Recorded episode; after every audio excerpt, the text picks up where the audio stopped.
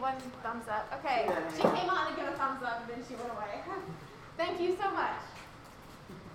Okay, so um, today we are talking about the core value of authenticity.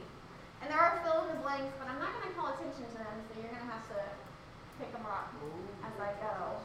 We're like next leveling it up as we go along. You got to like, you know, listen deeper as part of it.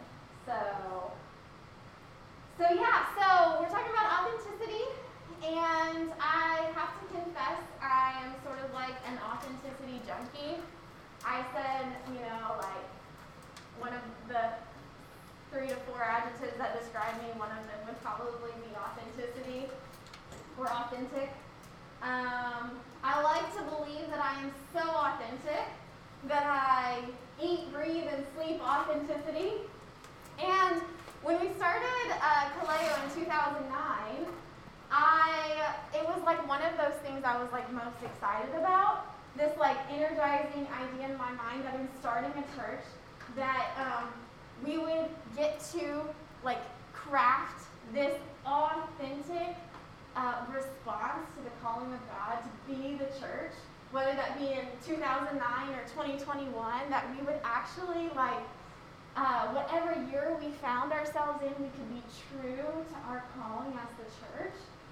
Um, and not only that, but as the years have marched on, I found even greater need for authenticity because I've seen uh, I've seen Franklin Graham stand up and use and abuse the name of God in the political arena.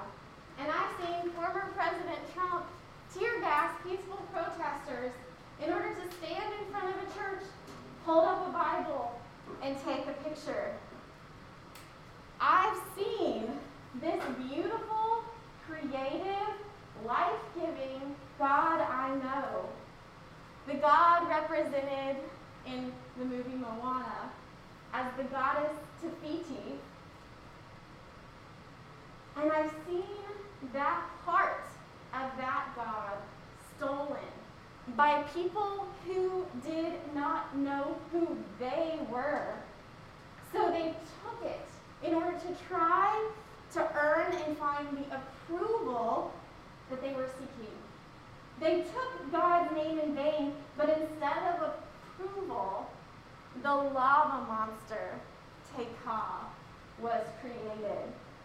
And this angry God this angry God that we hear preached and proclaimed from pulpits and news media as Yahweh, the God of the Christians, is just not Te Fiti. Do you want to know why I love the movie Moana so much?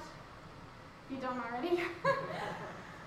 it's because I see my calling in Moana's calling. It's like the spirit of the ocean has chosen me to restore the heart of God from the ones who have ripped it from her chest. Not working against Maui, not working against those who have taken it, but working with Maui to restore the heart of this beautiful, life giving, creative God for the healing and reconciliation of our world. To reveal once again in our time the truth of who God is. And as the church, this very incarnation, the very hands and feet and face that displays either the horrors of Te Kā or the beauty of Te Fiti for our world. And though I must confess that I am an authenticity junkie, that gift is also a curse because the truth is, back when we started Kaleo, there was actually no way that we could have known who we were or what we were called to be. Because we started Kaleo with these ideas based on these data points. uh, but mainly based on what we thought the church shouldn't be like. We based on we based it on these these no's. We didn't think certain things were true to the gospel proclamation happening at large, and so we started with the negatives. Now, we were kind of like in the terrible twos phase of life, right? My my uh, yesterday we spent the day at my um, my sister and brother-in-law's house. My niece was turning two, and my niece is wobbling around, babbling, like literally saying things you have no idea what she's saying, but she is talking to something. She's saying something, and uh, she can't say too many words super clear for everyone to understand, but she can definitely say the word no. And it's like we were like in those first years, like you know, we didn't have a lot of yeses, but we sure had a lot of no's. Like, we're not to be like that, we're not to be like that, we're not to be like that. It takes some time. And after year two, you know, it, it is an important part of your development. But if you're the parent of a toddler, you know, this can also be kind of annoying, right? Uh, and I will admit, in those first days, we were a little annoying. I mean, us, Kaleo. I mean, we were going to remake everything, right? Like, it's going to be revolutionary, and everyone's going to want to be a part of it. And that's what we thought. It was kind of like, uh, it's kind of like what Professor Hoskins at Tribeca says about freshman freshman classes. He says like every freshman class that comes in is the greatest freshman class who's ever been, right? Like you have this idea and it's like naive and it's pretty egocentric. Is it authenticity? Well, maybe it's a start. It's a go. Uh, we are being truthful to the degree that we understood the world and God. But a toddler must grow into a kid, and a kid must grow and learn and grow into a teenager, and then there's like this other period of no's, and then there's an adult, and then you grow into adulthood, where true identity is formed based on everything that has come before. And then there is sometimes, even more painfully, more that we must learn in our adulthood. See, authenticity, by definition, is about being true to who you are. But what if you don't know who you are? I would argue that authenticity is actually first about identity. Once we know who we are as a church, then we can talk about authenticity. But then there is a problem. There is a problem because who we are as a church isn't just theology. It is at least about the makeup of us, individuals who have come together in this time and this place to form this community. Who is Kaleo? We are. The people. Not the building, obviously. But now, authenticity, or lack thereof, in Kaleo becomes tied up with each of us knowing who we are individually. Not just theologically as a person, who is a person, but also the unique creation that is your person. Not just the theological question of who is a Christian, but also the anthropological question of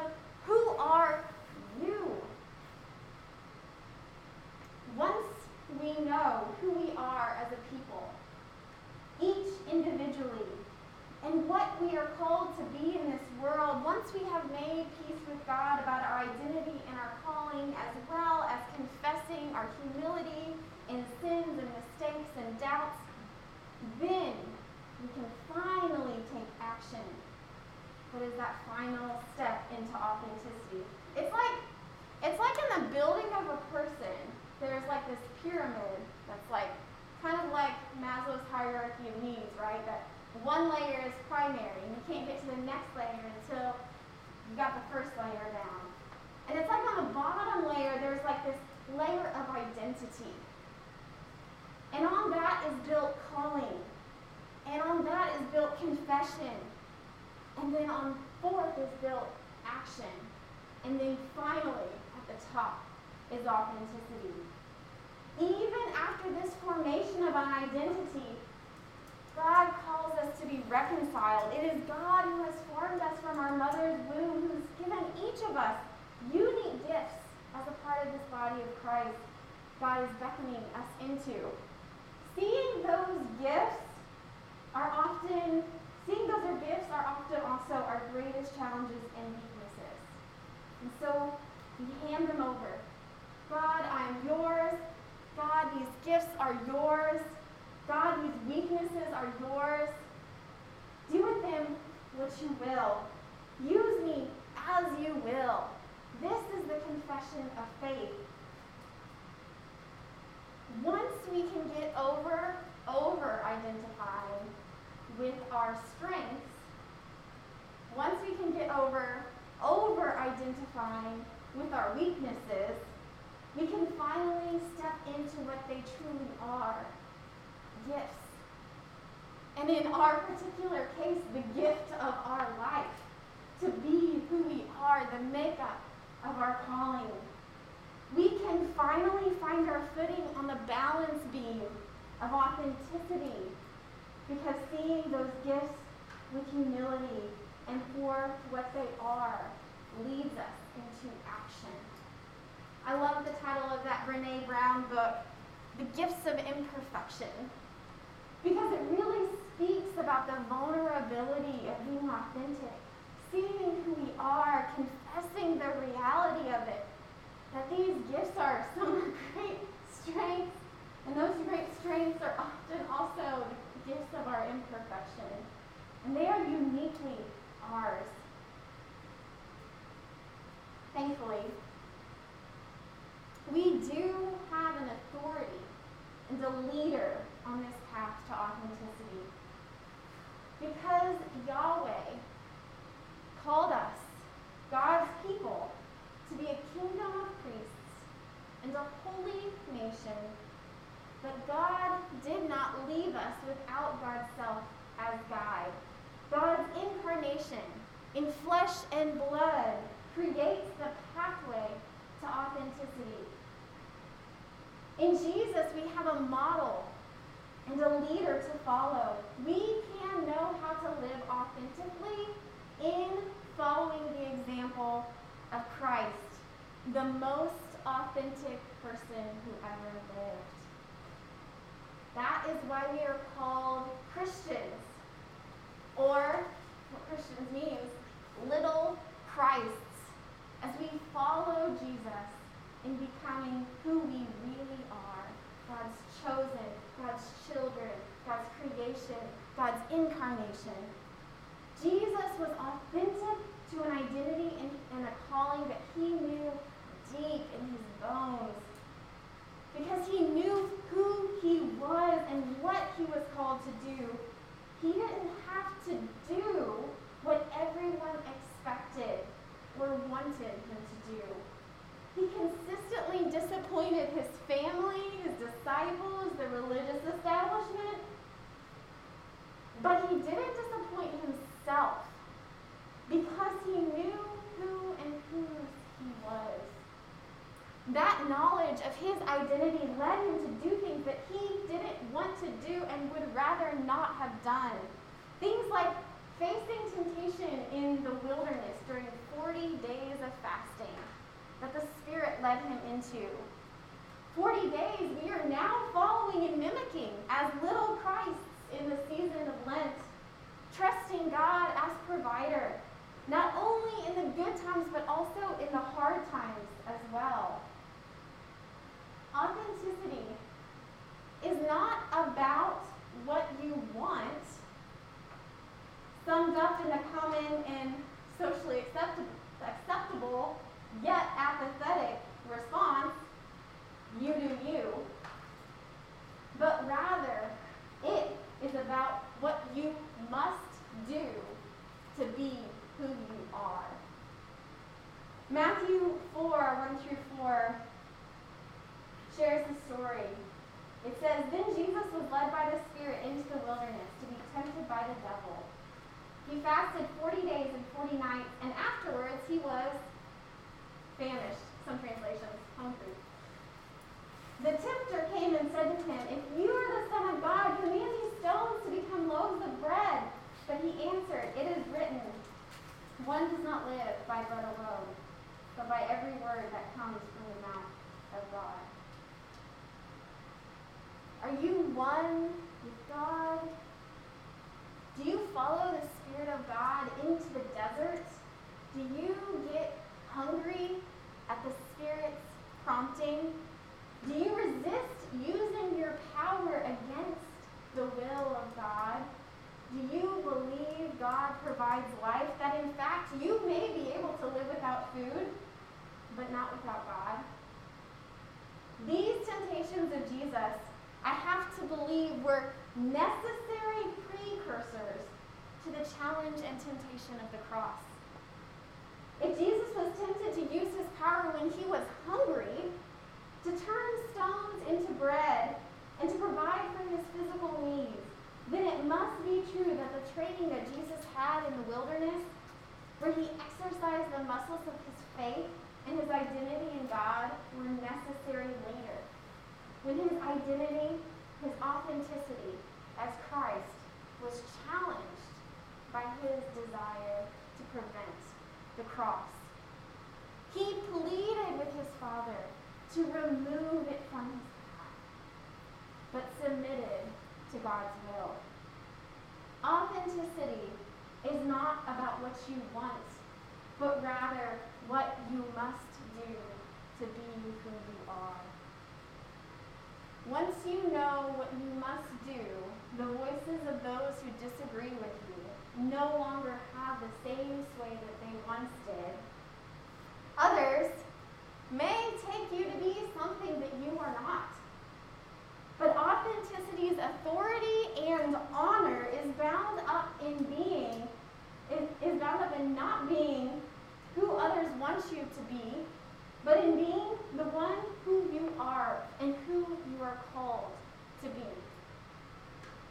Who you are can elicit criticism and conflict from those who disagree with who you should be. Maybe that is why Jesus says in Matthew chapter 10 Do not think that I have come to bring peace to the earth. I have not come to bring peace, but a sword. For I have come to set man against father, daughter against mother, daughter-in-law against mother-in-law. I like how it says that, daughter-in-law, but it doesn't say, you know, son-in-law against father-in-law. Anyway, something there. And one's foes against the members of one's household. Whoever loves father and mother more than me is not worthy of me. And whoever loves son or daughter more than me is not worthy of me. And whoever does not take up the cross and follow me is not worthy of me. And those who find their lives will lose it, and those who lose their lives for my sake will find it. Conflict and criticism. Well, that's all fine and good. But do you remember that story I told you a couple weeks ago, I guess two weeks ago now, about going door to door and the picnic and the neighbors? Well, those events started around 2011, um, but they were preceded in 2010 by our first annual community free sale. Raise your hand if you're around for the free sales. Oh, yeah. Like six of you. Okay. Uh, so the free sale, which was basically a neighborhood yard sale where everything was free and anyone could contribute. So it was like everyone bring out your stuff that you don't want anymore, and uh, you know we're going to share it. And uh, on the marketing materials, we had this one Bible verse, Matthew 10:8. Freely you have received, freely give. Now, we talked a lot about adding this Bible verse. It's the only community event we've ever done in the neighborhood that has anything explicitly Christian attached to it. And it was like, it was like we had this, there was so much energy went into this. Like, you know, like we did we thought about like how like we don't want anyone who isn't a Christian, who lives in a neighborhood, or who has had a bad experience with the church to be deterred from events because they thought that we were gonna try to like save them or push them into our religion or that it was gonna be like a bait and switch situation, like you've come to get a free clothing but you're actually getting jesus and you know but ultimately we decided we decided to add it here it is because we finally agree that you know actually this is why we're doing this right we love our neighbors because we're Christians. We're doing this because we're Christians. We're, it would be inauthentic to not reveal that we are Christians. It's like the bait and switch in the other way, right? Like, oh yeah, they like come, they think it's just a community event, and they're like, oh, have you noticed like all these people like know each other and like they're Christians? It's like not to reveal that we are acting and care because of Christ would ultimately be inauthentic. Ultimately, this is a good one, I love this one. This is Ultimately, being an authentic Christian requires being at least a little bit evangelical, proclaiming the good news. Ultimately, if we believe it is God who gives us our identity as a people, in that, to be authentic, we must be at least a little bit evangelical. Because to love others means hoping, praying that they will find and accept their identity and their calling in Christ. Our identity to love our neighbors actually means to desire to share the good news of reconciliation and acceptance by God for us.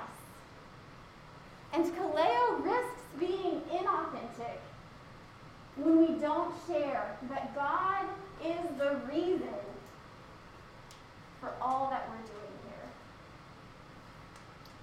here. It is why we are a community, and it is why we want you to be a part of it. authentic Christians are naturally evangelical with differing levels of communication skills. so in 2012, we sent our, out our invitations to the free sale. We went door to door, of course, but we also did, did this thing called Every Door Direct Mail, which is where you can give like the post office like a number of streets, and they send a mailer to every every house on those streets.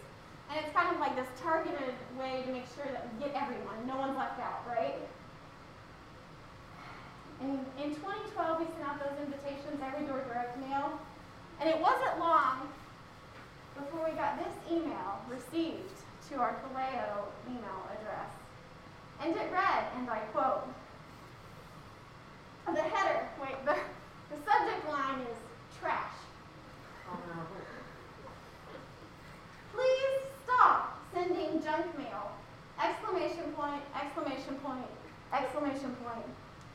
Do you even live in the neighborhood? Your so called garden, in parentheses, weeds, is a joke, and your road signs are an eyesore! Exclamation point. Get real and stop forcing your religion. Ugh! knife in the heart. Oh. Here was a neighbor who thinks we are something we are not. He thinks we don't live here. He thinks our garden is weeds, which by this point it might have been weeds, but it's not very nice to say. he thinks that the signs that we so lovingly painted and crafted to share this invitation to community with him an eyesore. This neighbor is not happy with us. I think we have been injured by the inauthenticity of those who have been called the church. Some of us have been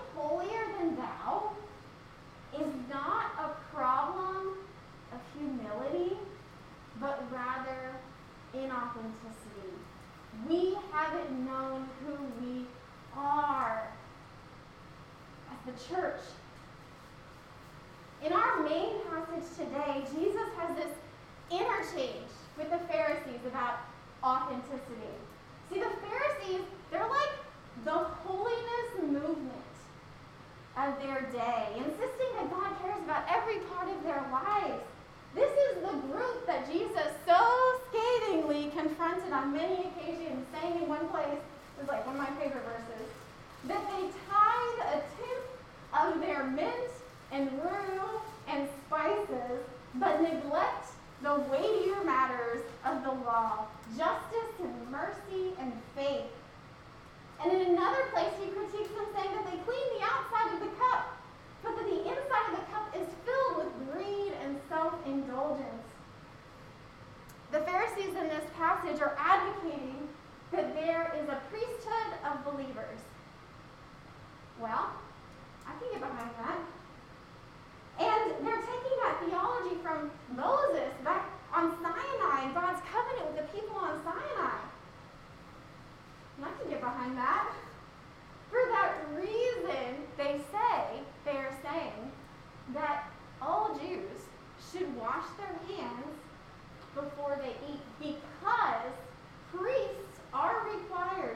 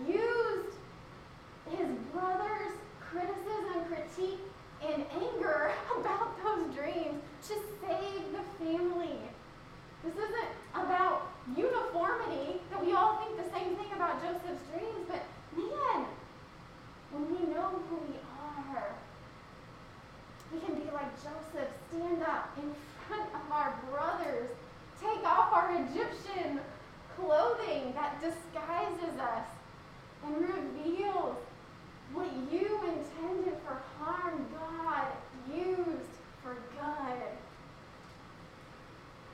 Becoming real, Joseph was authentic. Authenticity is this secret sauce in orthodoxy that makes a legitimate orthopraxy. It's the right beliefs of orthodoxy driving us to the right action of orthopraxy. And that's our whole thing, Nicolao. Of course it matters what we believe, but it doesn't matter if we what we believe if we don't show up authentically in what we do. For if our actions don't proclaim the good news, there is no good news. We are the face, we are the hands, we are the feet. We are all called into this work, into this ministry, and it is up to all of us if we are to be authentic as a church. I want to close today with a quote from one of my favorite preachers, Barbara Brown Taylor. And she uh, is speaking about a woman who may be in the position you're in, who hears the call to the ministry. And here's what she says Like many who sit beside her at church, she hears the invitation to ministry as an invitation to do more, to lead the every member canvass, or to cook supper for the homeless, or to teach vacation church school. Or she hears the invitation to ministry as an invitation to be more, to be more generous, to be more loving or more religious. No one has ever introduced her to the idea that her ministry might involve being just who she already is and doing just what she already does with one difference, namely that she understands herself to be God's person in and for the world. May you not be burdened by the call to be you. But may you be empowered by God, led by the Spirit through seasons of trial and testing. And may you, like Jesus, know your identity so deep in your bones. May you lose your life and may you find it. Let's pray. God, it is a strange prayer to ask you,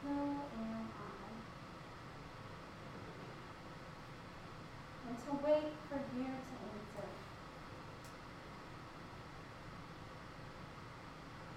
I pray that we would always remember, as individuals and as a church community, to pray, Who am I? To you, from whom all